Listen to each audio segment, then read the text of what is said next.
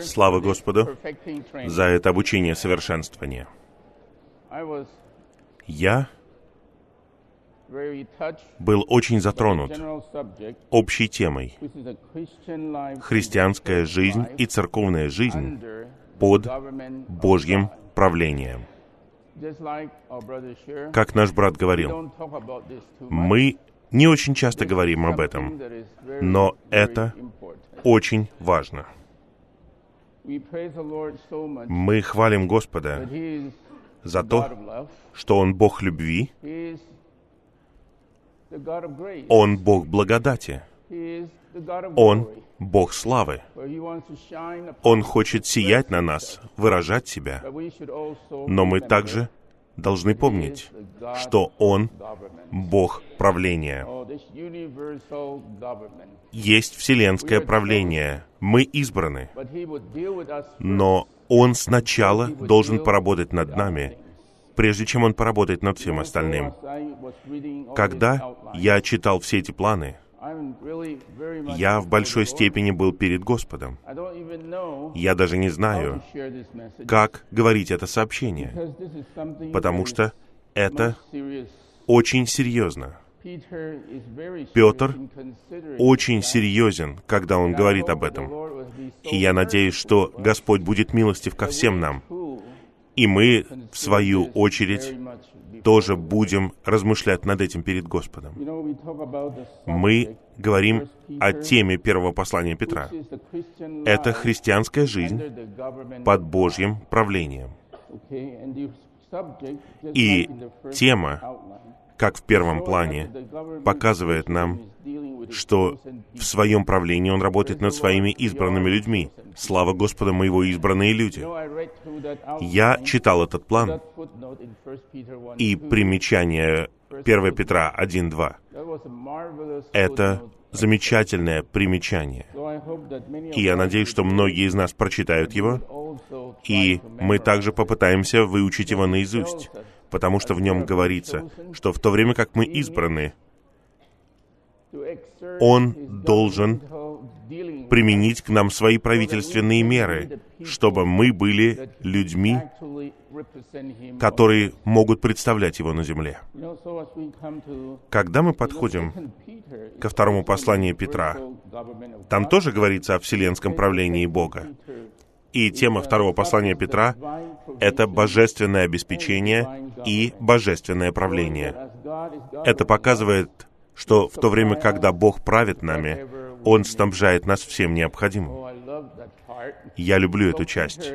Итак, Петр очень уравновешен. Он говорит о том, как Бог должен править над нами, Он должен работать над нами — он избрал нас, чтобы мы прошли Его работу. Но второе послание Петра говорит о божественном обеспечении и божественном правлении. Это показывает нам, что в то время, когда Бог правит нами, Он снабжает нас всем необходимым. Когда я подхожу к этому второму сообщению, его тема — это христианская жизнь под Божьим правлением. Христианская жизнь под Божьим правлением. Я ясно помню, даже вскоре после того, как я был крещен, нет, незадолго до того, как я был крещен, был большой бунт в церкви в Маниле. Это был 1961 год. Я не знаю, из присутствующих здесь помнит ли кто-нибудь это время, но я помню это очень живописно, потому что этот бунт на самом деле разделил нашу семью. Часть нашей семьи взбунтовалась, часть нашей семьи осталась в восстановлении. И в это время я все еще помню, моя мама снова и снова говорила, что во всем, что мы делаем, мы должны делать это, видя перед собой судный престол нашего Господа Иисуса Христа. Однажды мы предстанем перед Ним, как перед судьей. Он правит нами судя нас. И, как говорил Рон, для нас намного лучше будет, если Он будет судить нас сегодня. Если мы подчинимся Его судящему наказанию, тогда мы станем людьми, которые могут стать победителями и которые примут Его, когда Он вернется. В то время, может быть, я могу сказать вам об этом немного перед тем, как я перейду к плану. В то время один из моих родственников, он был старше моего отца. И именно он привел моего отца к Господу. И он также привел моего отца в восстановление. И он также был тем, кто пригласил брата Ли на Филиппины. Но однажды на него это повлияло, и он взбунтовался против брата Ли и восстановления. Это было в 1961 году. И в то время моя семья оказалась в огромной смуте, потому что мы не знали, что делать. Так много всего происходило, так много обвинений, которые выдвигались против моего отца и моей мамы и мы очень сильно страдали. Но слава Господу, моя мама продолжала напоминать нам, что нам нужно жить под судным престолом нашего Господа Иисуса Христа. И я очень хвалю Господа за то, что наша семья стояла твердо с восстановлением. Но наш родственник вскоре после этого бунта что-то на самом деле произошло с этой семьей. Я говорю это не для того, чтобы вы убоялись, но я чувствую, что то, что произошло с нашей семьей, на самом деле помогло мне в моей христианской жизни. Потому что вскоре после этого бунта его жена заболела раком, и этот рак был не просто раком, скрытым в ее теле. Он был явлен. Это был какой-то вырост у нее в горле. Это было что-то очень плохое. Но это не все. В тот день, когда мы привезли эту сестру на кладбище, чтобы похоронить ее. В тот же самый день ее муж, который взбунтовался, сказал моему отцу, что у него что-то не так с животом. И мой отец услышал это и сказал, нужно отвезти тебя в больницу. Мы отвезли его в больницу, и мне очень печально говорить об этом, но он так и не вышел из этой больницы. В течение 30 дней он также ушел к Господу. И в это время, когда он был в больнице, он попросил у моей мамы общения и сказал моей маме, пожалуйста, помолись за меня. Пожалуйста, помолись за меня. Я понимаю, что я согрешил против Бога. Я не должен был бунтовать против брата Ли. Пожалуйста, помолись. И он сказал, если Господь захочет исцелить меня, я верну всю свою семью назад в Господне восстановление. Я надеялся, что благодаря такой молитве Господь исцелит его. Но Господь этого не сделал. Господь этого не сделал. И, как я сказал вам, он умер в течение 30 дней. Вся его семья была шокирована. И некоторые из его детей были маленькими, и они не могли принять этого. Они потеряли обоих родителей в течение 30 дней. Я не радуюсь из-за такого наказания. Нет, я просто говорю, что я наблюдал очень серьезное наказание. И это на самом деле осталось во мне. Я хочу жить христианской жизнью под Божьим правлением. Он не просто Бог благодати, Он не просто Бог любви, Он не просто Бог славы, Он Бог правления. Поскольку у Него есть воля, поскольку у Него есть отрада, Он желает осуществить все согласно своей святости и праведности. Поэтому, когда мы говорим о нашей христианской жизни, давайте не забывать, что эта христианская жизнь, о которой мы говорим, должна быть христианской жизнью под правлением Бога. Я видел много бунтов за свою церковную жизнь. Первый был в 1961 году в церкви в Маниле, и мне кажется, это первый бунт в Господнем восстановлении за пределами Китая.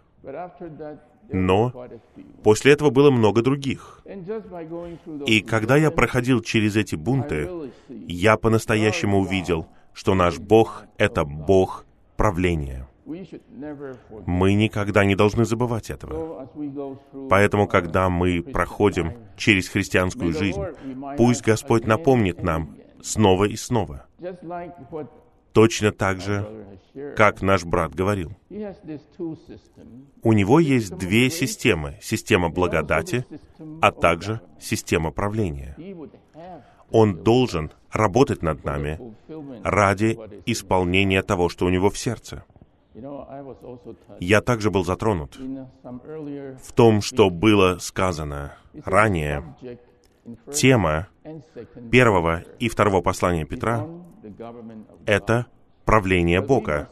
Но мы должны знать, что тема на самом деле — это не средоточие.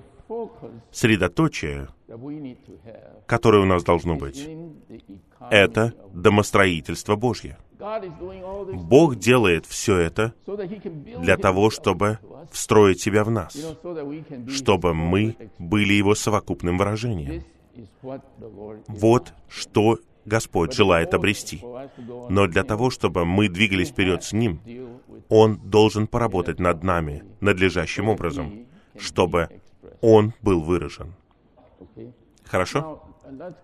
А теперь давайте перейдем к первому римскому пункту. Там говорится, «Будучи верующими в Христа и детьми Божьими, будучи верующими в Христа и детьми Божьими, мы должны жить христианской жизнью под Божьим правлением». Если вы посмотрите на все эти стихи, там говорится, что когда мы уверовали, мы приняли, мы получили вечную жизнь, мы поверили в этого Бога.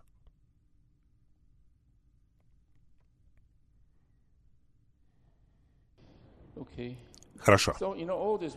Во всех этих стихах, например, Евангелие от Иоанна 3.15, там говорится, «Всякий, кто поверит в Него, имеет вечную жизнь, а тем, которые приняли Его, Евангелие от Иоанна 1.12, Он дал власть стать детьми Божьими, тем, кто верит в Его имя.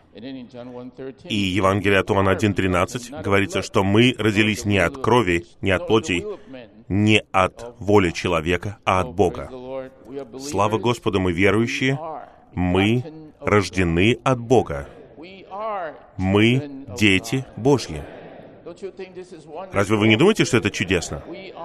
Мы дети Божьи. Мы родились от Бога.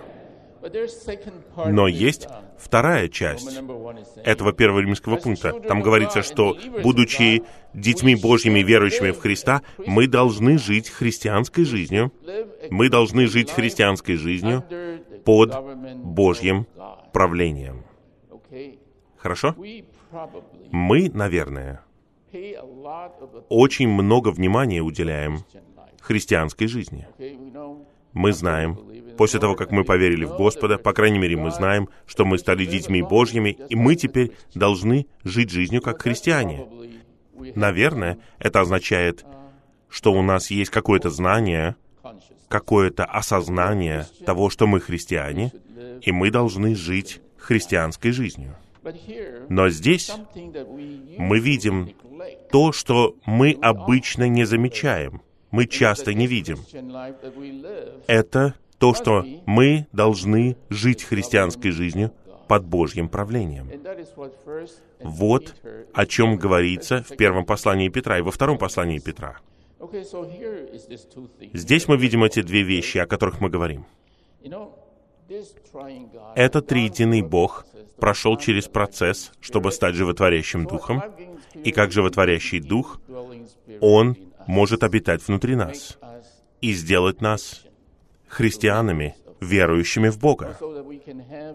И также у нас может быть Его жизнь, у нас может быть Его божественная жизнь, и мы также можем жить надлежащей христианской жизнью. Но при этом мы должны знать, и мы также должны осознавать тот факт, что этот триединый Бог также является Творцом и правителем Вселенной. Он не просто животворящий дух, который входит в нас, чтобы стать нашей жизнью.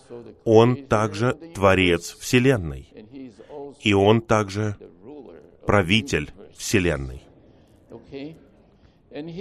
И Он, как правитель Вселенной, имеет свое божественное правление.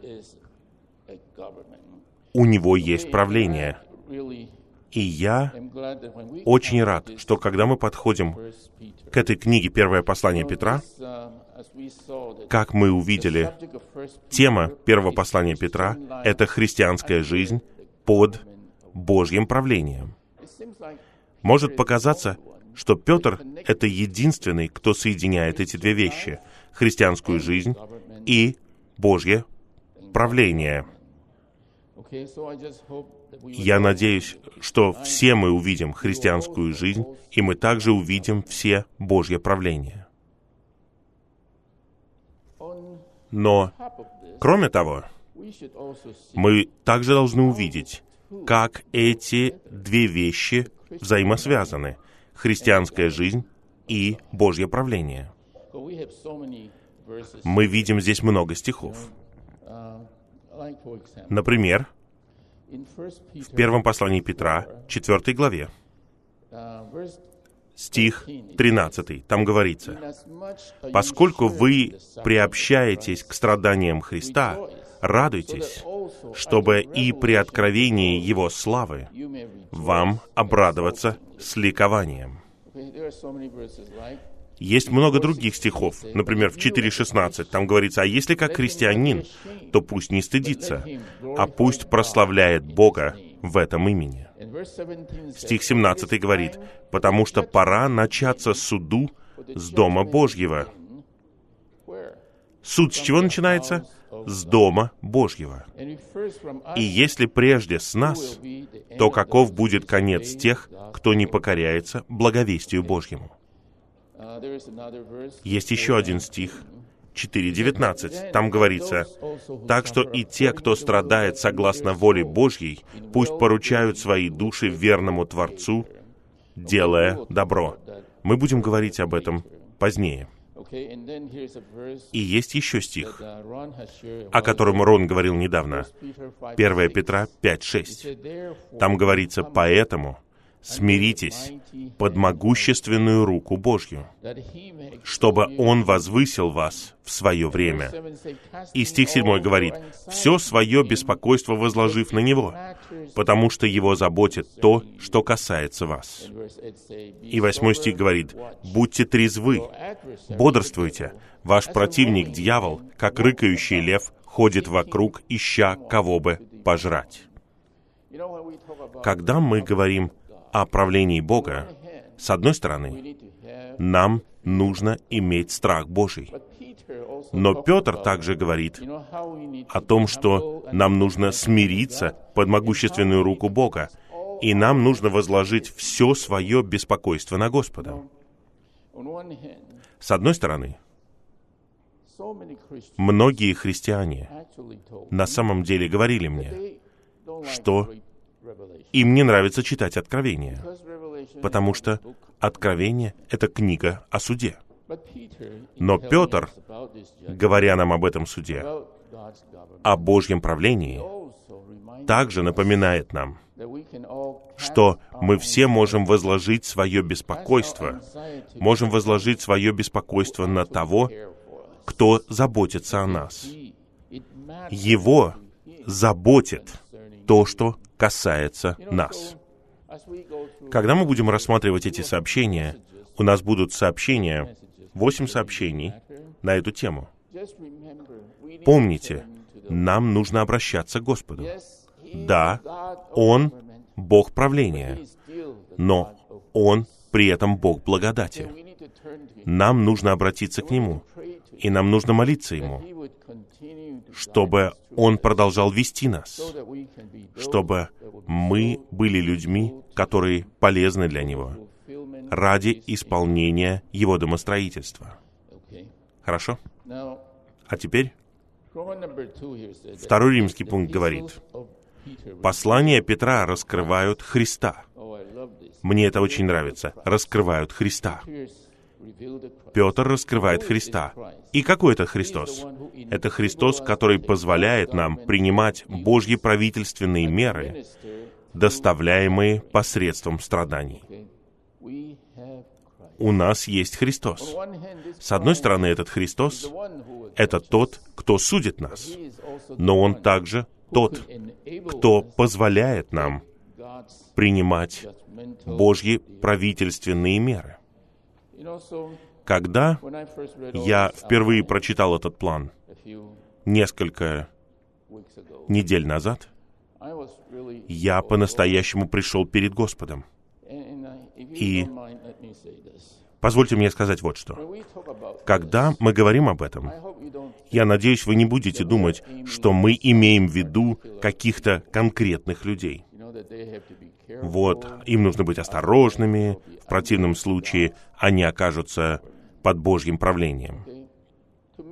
Для меня у меня нет такой мысли, потому что я чувствую, что я сам должен быть осторожен.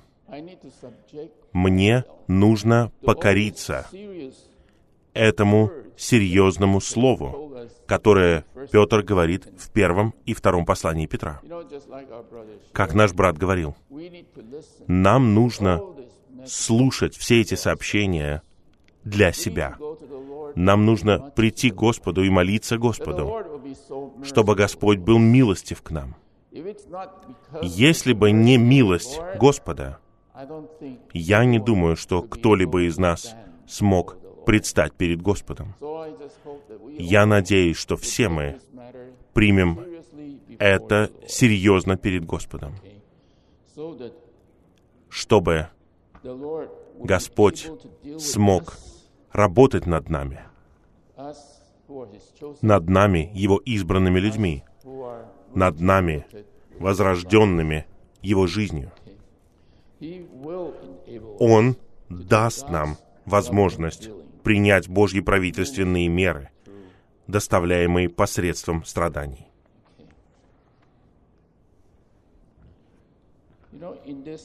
В этом разделе много стихов.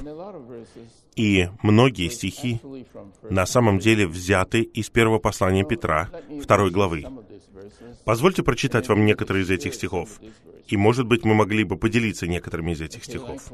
Например, 1 Петра 2.3. Там говорится, «Если вы вкусили, что благ Господь». Можете себе представить? Прежде чем он говорит обо всем этом, он говорит, мы должны вкусить, что Господь благ. Затем стих 4. «Приходя к Нему, живому камню, отвергнутому людьми, но избранному и драгоценному у Бога». Мы избранные и драгоценные у Господа. Я думаю, что из-за этого Он хочет работать над нами прежде всего. Он хочет судить нас прежде. Я хвалю Господа за то, что Он заботится о нас. Он избрал нас. Он решил, что мы драгоценные перед Ним. Поэтому Он хочет поработать над нами, чтобы мы могли быть состроены в Его строении, как живой камень. 1 Петра 2.19, там говорится, «Это благодать, если кто-нибудь из-за сознания Бога переносит печали, страдая несправедливо. Ибо к этому вы были призваны, потому что и Христос пострадал за вас, оставляя вам образец, чтобы вы следовали по Его стопам. Возможно, некоторые из нас проходят через какие-то страдания. Но в первом послании Петра 2.21 на самом деле говорится, что мы должны проходить через все это, потому что в нас есть тот, кто уже прошел через такие страдания. И он образец, который у нас есть. Это наш Господь Иисус Христос. И благодаря этому образцу мы видим, что когда Он жил на земле, Он подчинялся правлению Бога. Он подчинялся правлению Бога. Я хочу прочитать еще стихи. Стихи с 21 по 25. Мы прочитали 21 стих. 22 говорит, «Тот, кто не совершил греха, и не было найдено коварства в его устах, кто, будучи ругаем, не ругал в ответ, страдая, не угрожал, а все передавал тому, кто судит праведно». Этот стих очень важен. Да, его ругали, он страдал, но он никого не угрожал. Он все передавал. Все оскорбления, все раны, все свои страдания он передавал тому, кто судит праведно. Когда вы читаете это, когда вы читаете этот стих, вы можете понять, что Господь признавал, что есть правление Бога, в то время, когда Он жил человеческой жизнью на земле. Поэтому, когда Он проходил через все страдания, Он передавал все этому Богу, который судит все праведно, который судит праведно. Стих 24. «Кто сам вознес наши грехи в своем теле на дерево, чтобы мы, умерев для грехов, жили для праведности, чьей раной вы были исцелены. Он умер за нас, чтобы мы также умерли для грехов, чтобы мы были отделены от греха. Хорошо. Если вы посмотрите 1 Петра 3.18, там говорится, что и Христос один раз пострадал за грехи праведные и за неправедных, чтобы привести вас к Богу, будучи с одной стороны умерщвлен в плоти, но с другой оживотворен в духе. Я надеюсь, что вы прочитаете все эти ссылки, потому что лично мне они помогают.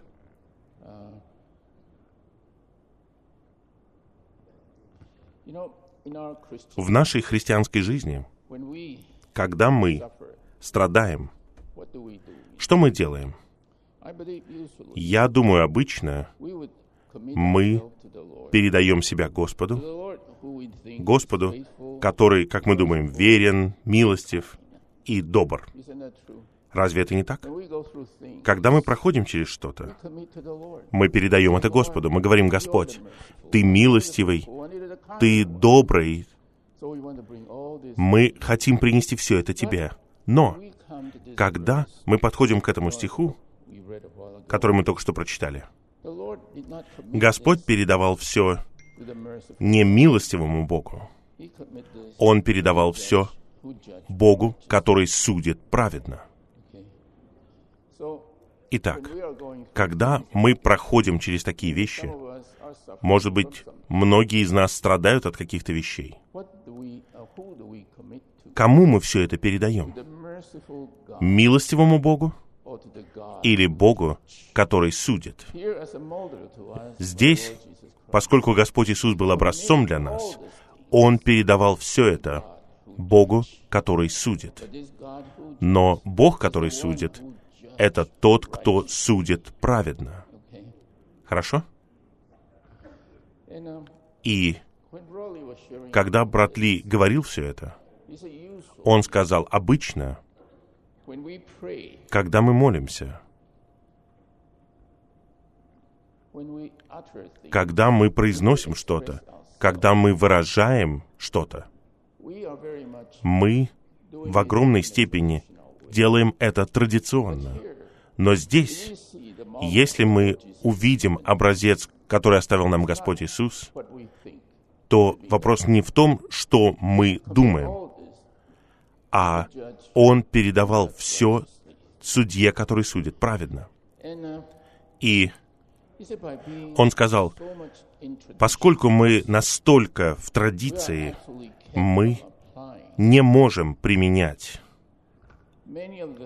многое из того, что показано в чистом Слове Божьем.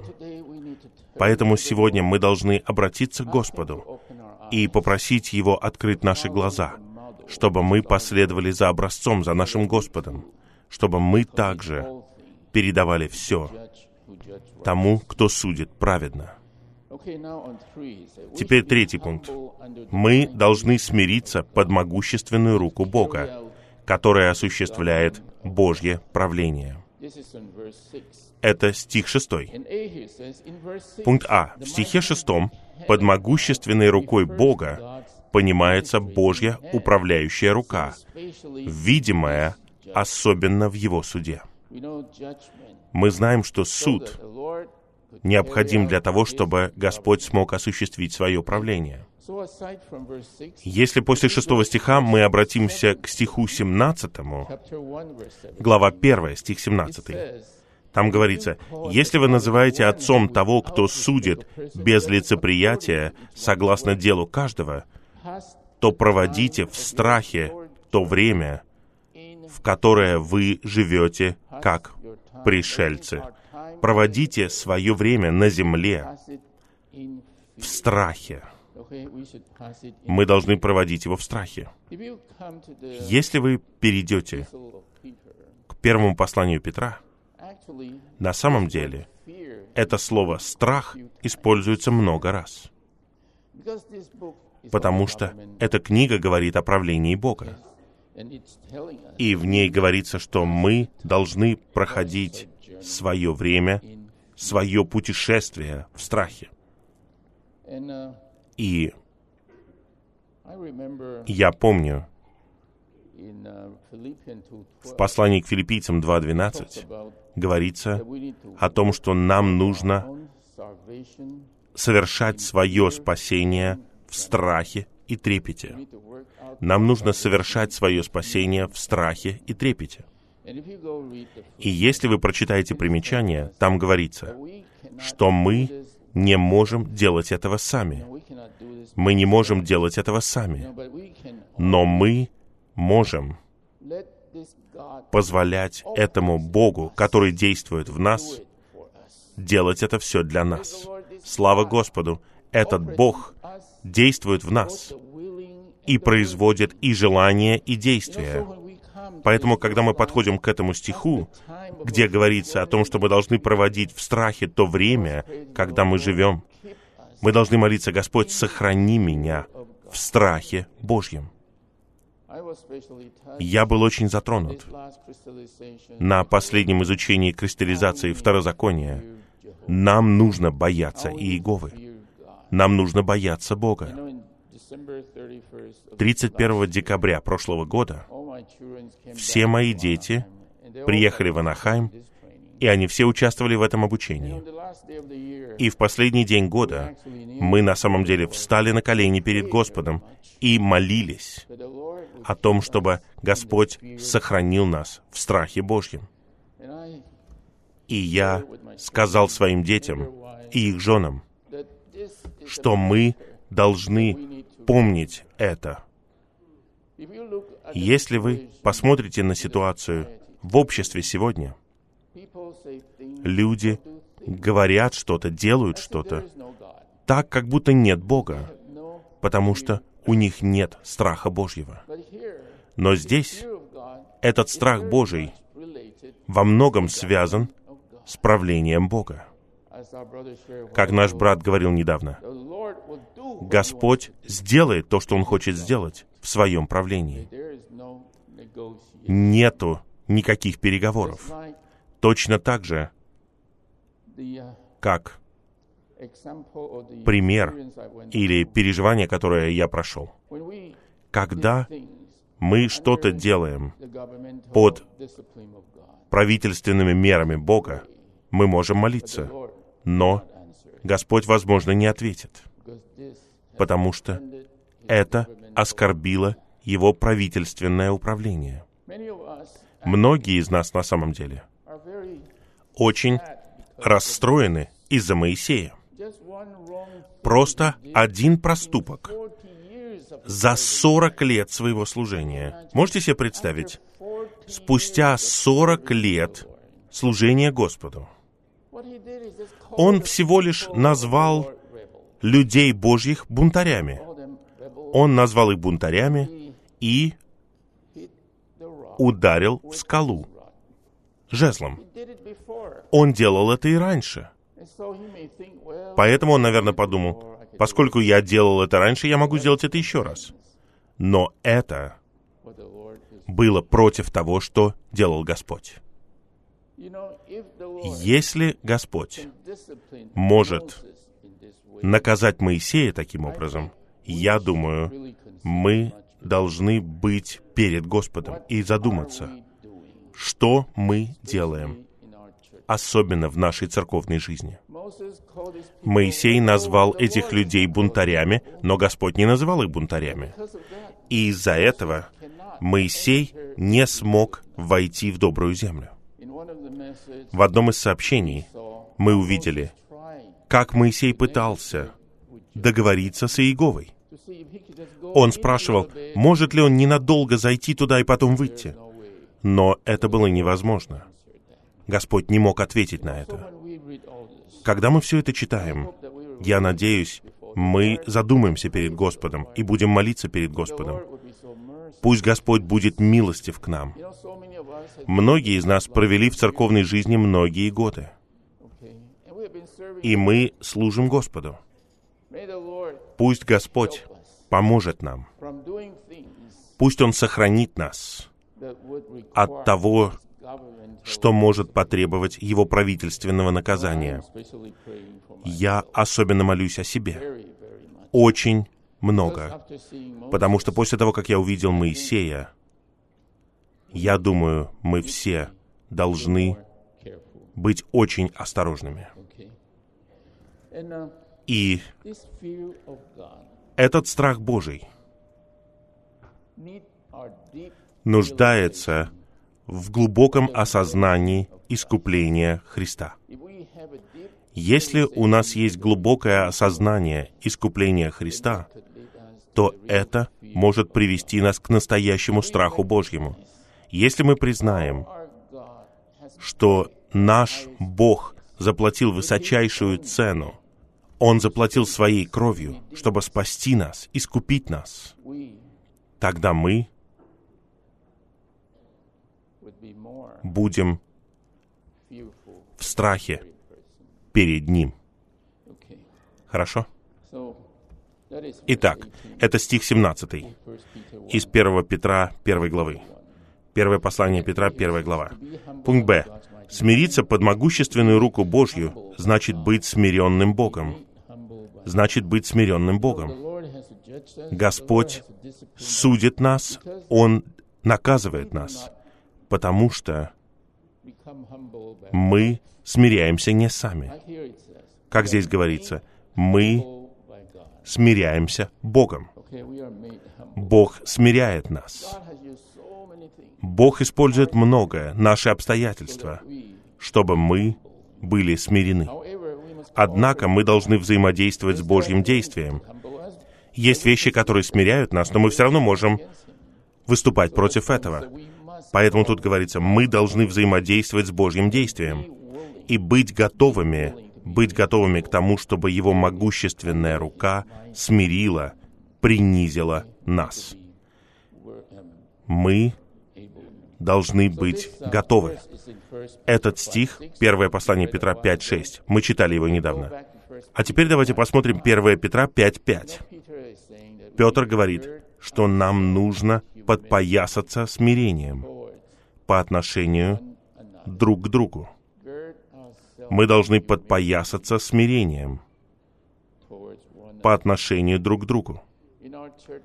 В нашей церковной жизни под Божьим правлением это очень необходимо.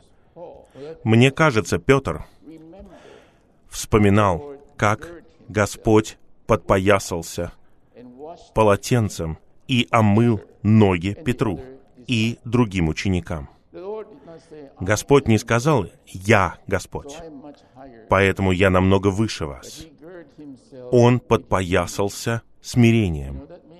Это означает, что он стал ниже, он стал кротким, принизился перед учениками. Сегодня, когда мы служим Господу под правлением Бога, я надеюсь, что все мы будем помнить этот образец, который Господь дал нам. Нам нужно подпоясаться смирением. И тут говорится, потому что Бог гордым противится, а смиренным дает благодать. Бог гордым противится, а смиренным дает благодать. Смиренным дает благодать. Если мы хотим продолжать получать благодать, наслаждаться Богом, мы должны подпоясаться смирением. Хорошо. Четвертый римский пункт говорит, когда мы живем под Божьим правлением, нас опечалят различные испытания, и мы будем переживать проверку нашей веры. Проверку нашей веры. Даже Павел проходил через страдания, поэтому он мог сказать в послании к римлянам 5.3, что скорбь на самом деле производит терпение. если вы обратитесь ко второму посланию Коринфянам 1.8, там говорится, что Павел отчаялся даже выжить. Я не думаю, что мы проходили через такие страдания, но Павел проходил. И после таких страданий он мог сказать во втором послании Коринфянам 4.16, что хотя наш внешний человек истлевает, наш внутренний человек обновляется день за днем. Хорошо? Здесь, когда мы проходим через разные испытания, они придут к нам. Все эти испытания должны позволить нам пережить проверку нашей веры. Проверку нашей веры. Что это означает? А говорит, Испытание в стихе шестом — это страдания, которые призваны испытать качество нашей жизни как верующих. Качество нашей жизни как верующих. Б. Бог использует эти страдания, чтобы проверить и испытать нашу веру, выяснить, последуем ли мы примеру Христа, будем ли мы страдать за то, что делаем добро. Первое послание Петра 2.20. «Но если вы будете терпеть, делая добро и страдая, то это благодать у Бога. Это благодать у Бога. Пункт В говорит, акцент в первом послании Петра 1.7 делается не на вере, а на проверке веры испытаниями, которые приходят через страдания. Мы все проходим через испытания, мы проходим через страдания. Все это на самом деле должно проверить нашу веру. Проверить нашу веру.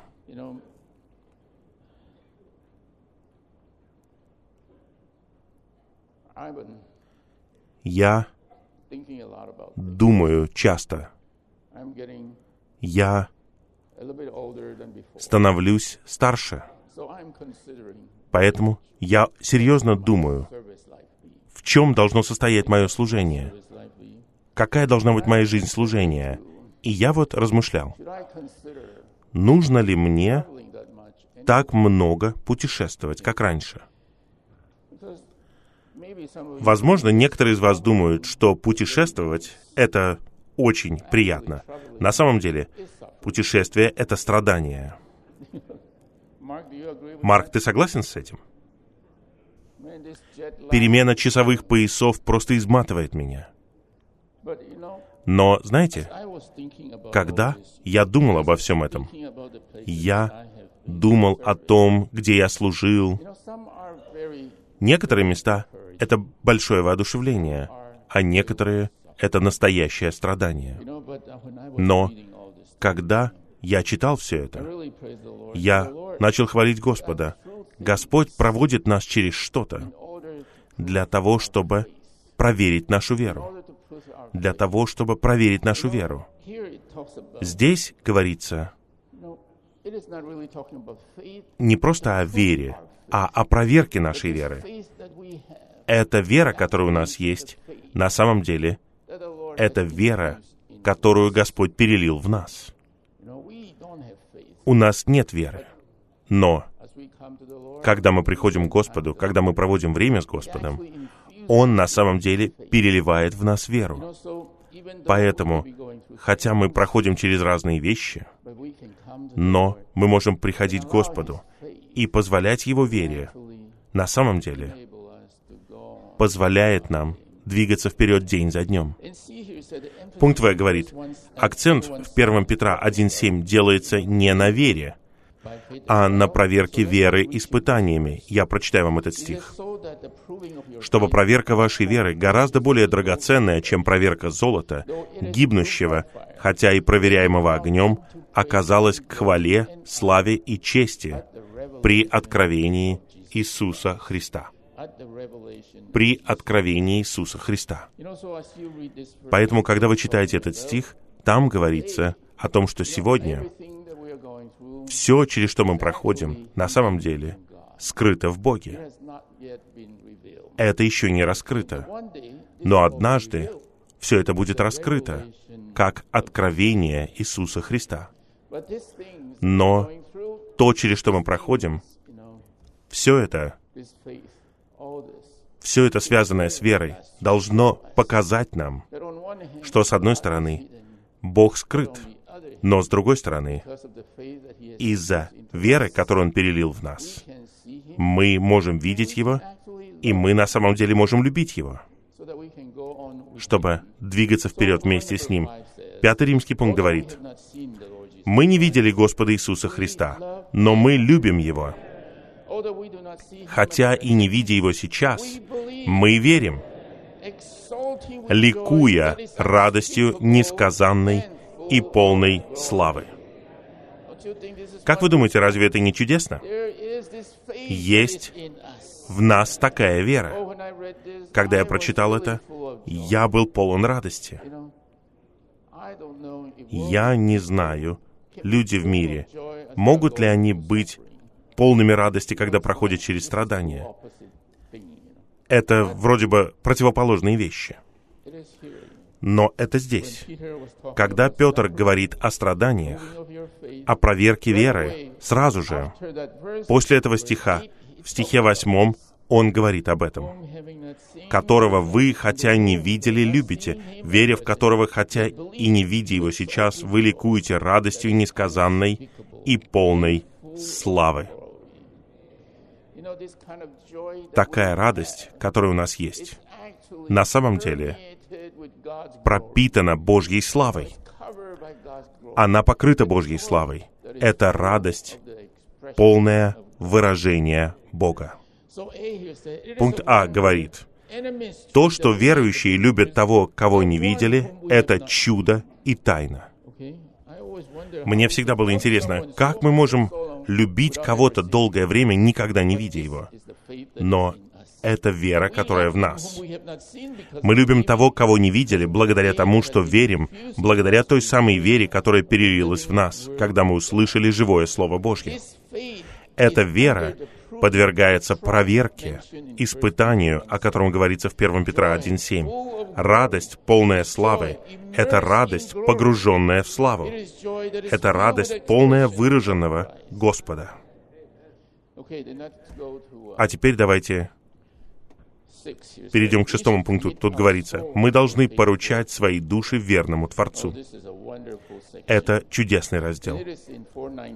Это 4 глава, 19 стих. Мы читали его уже, но я хотел бы прочитать его еще раз. Так что и те, кто страдает согласно воле Божьей, кто страдает согласно воле Божьей, не те, кто страдает из-за того, что они сделали, а кто страдает согласно воле Божьей, пусть поручают свои души верному Творцу. Верному Творцу. Творец здесь — это не Творец нового неба и новой земли. Здесь речь идет о Творце старого творения. Это мы сегодня в этом веке. Он верный, Он наш верный Творец. И мы можем поручать свои души верному Творцу, делая добро. Пункт А. Бог может сохранить нашу душу, а Его исполненная любви и верности и забота сопутствуют Его справедливости в Его правительственном управлении. Разве это не чудесно? С одной стороны, мы боимся Его правительственного управления, а с другой стороны, тут говорится, что Бог может сохранить нашу душу своей исполненной любви и верности заботы, которая сопутствует Его справедливости в Его правительственном управлении. Пункт Б говорит, когда Бог судит нас в своем правлении, Его любовь верно заботится о нас. Подвергаясь Его справедливому суду в воспитательных целях, мы должны поручать свои души верной заботе нашего Творца мы должны поручать свои души верной заботе нашего Творца. Итак, братья, так мы взаимодействуем с Господом, благодаря тому, что мы верно поручаем, передаем Ему. Этот стих в Евангелии от Матфея очень хороший. «И не бойтесь тех, кто убивает тело, но не может убить душу, а лучше бойтесь того, кто может и душу, и тело уничтожить в гиене». 11.28 говорит, «Придите ко мне все те, кто трудится и обременен, и я дам вам покой. Примите мою ермо на себя и научитесь у меня, потому что я кроток и смирен сердцем, и найдете покой вашим душам». Вы найдете покой вашим душам. А теперь давайте перейдем к последнему разделу. В седьмом пункте говорится, «В смерти Христа мы умерли для грехов, чтобы в воскресении Христа мы жили для праведности под Божьим правлением. Под Божьим правлением, конечно же, мы хотим жить для праведности и 1 Петра 2.24. «Кто сам вознес наши грехи в своем теле на дерево, чтобы мы, умерев для грехов, жили для праведности, чьей раной вы были исцелены». Пункт А говорит, «Божье правление утверждено на праведности». Мы все это знаем, Божье правление утверждено на праведности. Будучи Божьими людьми, живущими под Его правлением, мы должны жить праведной жизнью. Все мы знаем Псалом 89.14. Там говорится «праведность и справедливость — основание Его престола». Пункт Б говорит «выражение «жили для праведности» связано с исполнением Божьих правительственных требований исполнение Божьих правительственных требований. Братья, мы должны знать, что мы получили животворящего Духа в себя. Этот животворящий Дух — это триединый Бог, который прошел через все процессы, чтобы стать животворящим Духом, и Он теперь обитает в нас. И Он теперь работает в нас постоянно. Он работает в нас постоянно, чтобы позаботиться обо всех этих вещах. Чтобы субъективный аспект креста был применен к нашему существу. Ежедневно, чтобы мы проходили внутреннюю работу креста. чтобы ежедневно мы были оживотворены, чтобы мы жили для праведности. Упс. Все нормально?